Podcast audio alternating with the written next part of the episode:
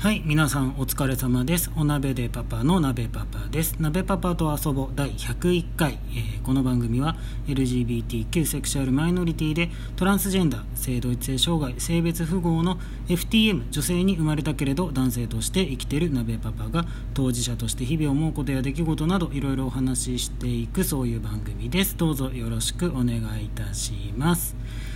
はい、えー、まあ、ついに緊急事態宣言ということで、いかがお過ごしでしょうか。ね、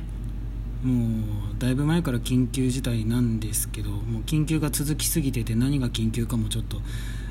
とか言ってちゃいけないんですよね。まあ、何ですか、不要不急の外出を控え、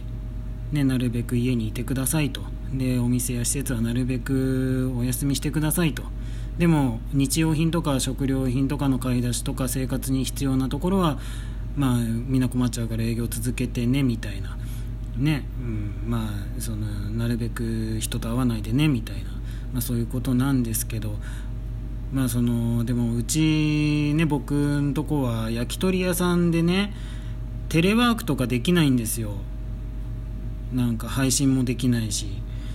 配達はねあれかもしれないですけどでも配達って言ってもねその1本150円とか200円とかの焼き鳥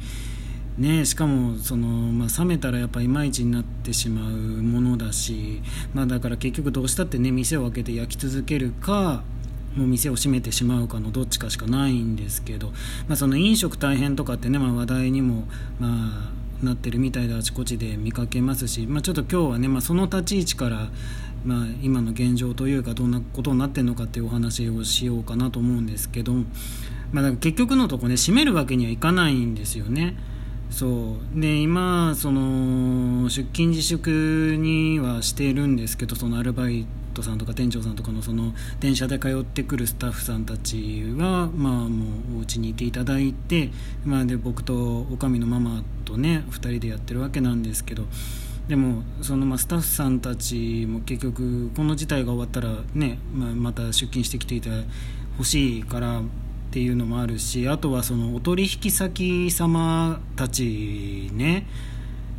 まあ、いろんな業者さんに支えられてお店っていうのはやってるわけで酒屋さんとかおしぼり屋さんとか八百屋さんとかそれこそうちなんて鶏専門店みたいなもんなんでね鶏鶏問屋さん鶏肉問屋さんとかね。でもそのどこの業者さんたちもやっぱり本当にもうみんな、ね、大変大変って本当にもう言ってて。でやっぱお休みにしてるお店とか閉店してしまったお店もあったり、まあ、うちみたいに開けてはいるけどやっぱりどうしてもそのお願いする数っていうのはやっぱり少なくなってしまっているのでねでやっぱりそのどどちらの方もねやっぱ納品にあの来てくれるたんびに「どうですか?」みたいな感じのねお話とかして、まあ、だからすごいあの業者さんたちとお話をするようにはねなったんですけど、うん、でまあ特にねその鳥問屋さんね、あのうちで使ってる鳥っていうのはその山梨の鳥なんですけど、まあ、その餌から無添加で平飼いって言ってその傾斜っていうかその鳥小屋じゃなくてねその原っぱでのびのび育ってるあの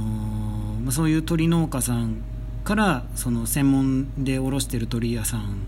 から、まあ、うちはお肉をね入れていただいてるんですけどこの鳥屋さん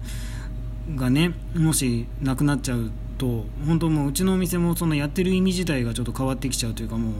う、ね、それぐらいまあこの鳥に惚れて焼き鳥屋さんに、ね、うちの女将がしたようなものなのでね。で、まあ、この鳥屋さんっていうのがその朝暗いうちから、まあ、だからそこに、ね、山梨から鳥が納品されてきてでそれをさば、いて、まあ、部位に分けてで、まあ、納品先にね配ってあのくれるわけなんですけども、まあ、今までねうちうちはでもその近いから多分1番か2番ぐらいに届けてもらえてるんですけどそれでもねあの頑張ってもやっぱり朝のその10時半とかぐらいだったんですよ今までは。でもそのやっぱその納品先とかその発注されてる送料っていうんですかね全体の数が多いとやっぱりあの遅くなっちゃって11時回っちゃったりとかね。でうちランチ11時から始まるのに11時に鳥まだ来てないみたいなこととかもね、まあ、ちょいちょいあったぐらいだったんですけども今じゃちょっとここ何日かなんて9時台に来ちゃうんですよ。でもやっぱ顔合わせるたびにねおじさんともうやっぱもうあっちもこっちも注文なくてダメだよなんて言ってて。でやっぱなんかそういうお話とか聞くとやっぱりねその、まあ、その業者さんたちのためにもっていうか、まあ、うち1店舗だけじゃねどうしようもないんですけどでもやっぱりこうそのねコンスタントな発注をねし続けていけいきたいと思うわけなんですよ。でそのまあもう自分たちの問題だけじゃないというかその例えばねその飲食店にじゃあ保証金とかって、まあ、もしうちもねいただけることになったとしてもなんかもうねもはやそういう問題じゃないのかなみたいな、うん、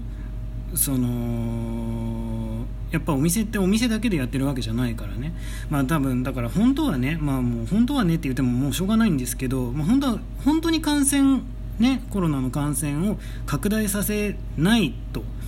いうあれだったら本当はもう本当に超初期の段階でそのもう国内にまだ感染者がいなかった時にもうそのまあもうぶっちゃけ国ごとロックダウンするみたいなね。うんまあ、それは保証金なのか罰則なのか分かんないけどもう無理やり閉じるみたいなことをね2週間なり1ヶ月なりとかしてたらまだ事態は違ったのかもしれないんですけどでもやっぱできない。ね。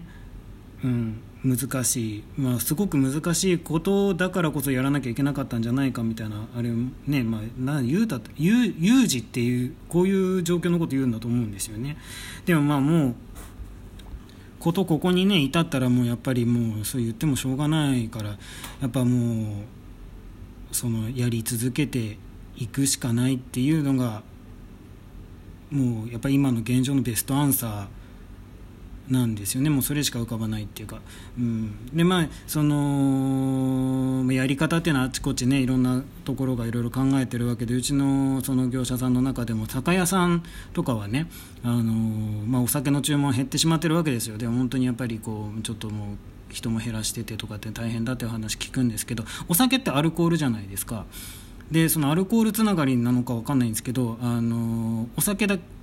お酒のアルコールだけじゃなくてその消毒用のね業務用のアルコールとかなんか除菌剤とかをなんかすごい大量に取り扱い始めてでなんかそれを入れていただけるようになってねそうもうなんか酒屋さんも考えたんでしょうね。飲む酒が飲むアルコールがダメだったらこう巻くアルコールにしようっていうことで。でもうまあだからうちもそのたくさん入れていただけたので、まあ、もう本当にお客様にねあの好きなだけ使っていただいても構わないぐらい入れていただいたんでもうこれはもうだからやっぱり酒屋さんとはですね一緒に頑張りましょうみたいな感じにやっぱねなって。で、まあ、あとはそのねうちができること現場でできることっていうのはやっぱその席数を減らして席と席との間隔を空けて2メートルぐらい空けて、まあ、あとはそのだから消毒剤とかをもうお客様にも使っていただけるようにしてであとはその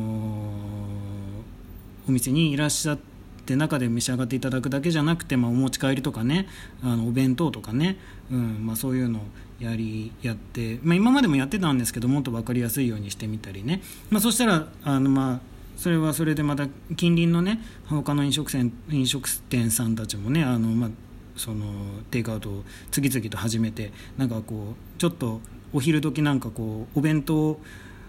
のなんていうのかなお弁当街お弁当屋さん街みたいな雰囲気もちょっとあったりとかする感じで、まあ、若干活気づいてきたっていうかまあね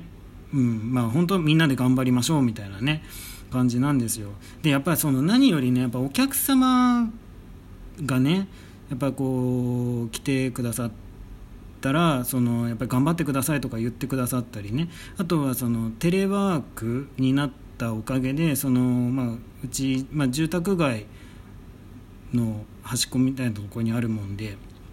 ちょうどねあの住宅街と駅の間とかなんですよお店の位置が。でそうするとなんか今まではその昼間は会社だしで夜帰りも遅くて、まあ、うちのお店の前を通ったとしても、まあ、入ることはなかったお客様とかがやっぱなんかあのランチとかで初めてねまあ、ずっと家にこもっててもなんなんでみたいな感じでお昼ぐらい食べに出てもいいでしょみたいな感じで、まあ、出てきてくださってで、まあ、在宅になったおかげであの知れましたみたいな。で美味しかったからまた来ますとか言ってくださったりね。で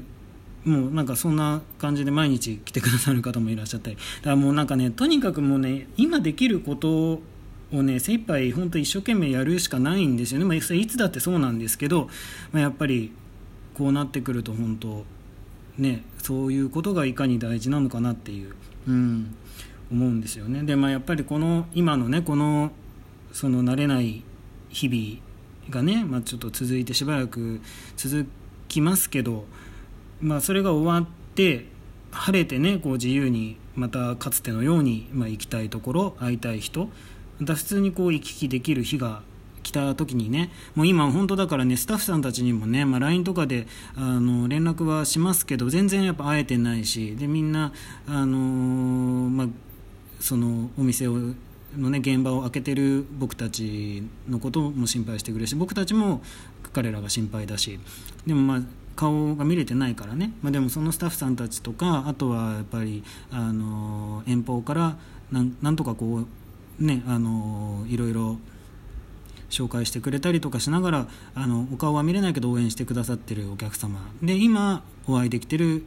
ご近所のお客様方もそうだし、まあ、お取引お取引先様方もそうだしなんかもうやっぱみんなでねやっぱその日が来たら笑って乾杯したいなって思ってうんあの、まだまだゴールデンウィーク明けまでは少なくとも続いちゃうわけなんですけど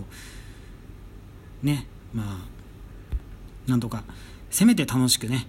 うん、あのやっていこうと思いますはい、えー、皆さんもどうか体に気をつけて、えー、今この瞬間を楽しんで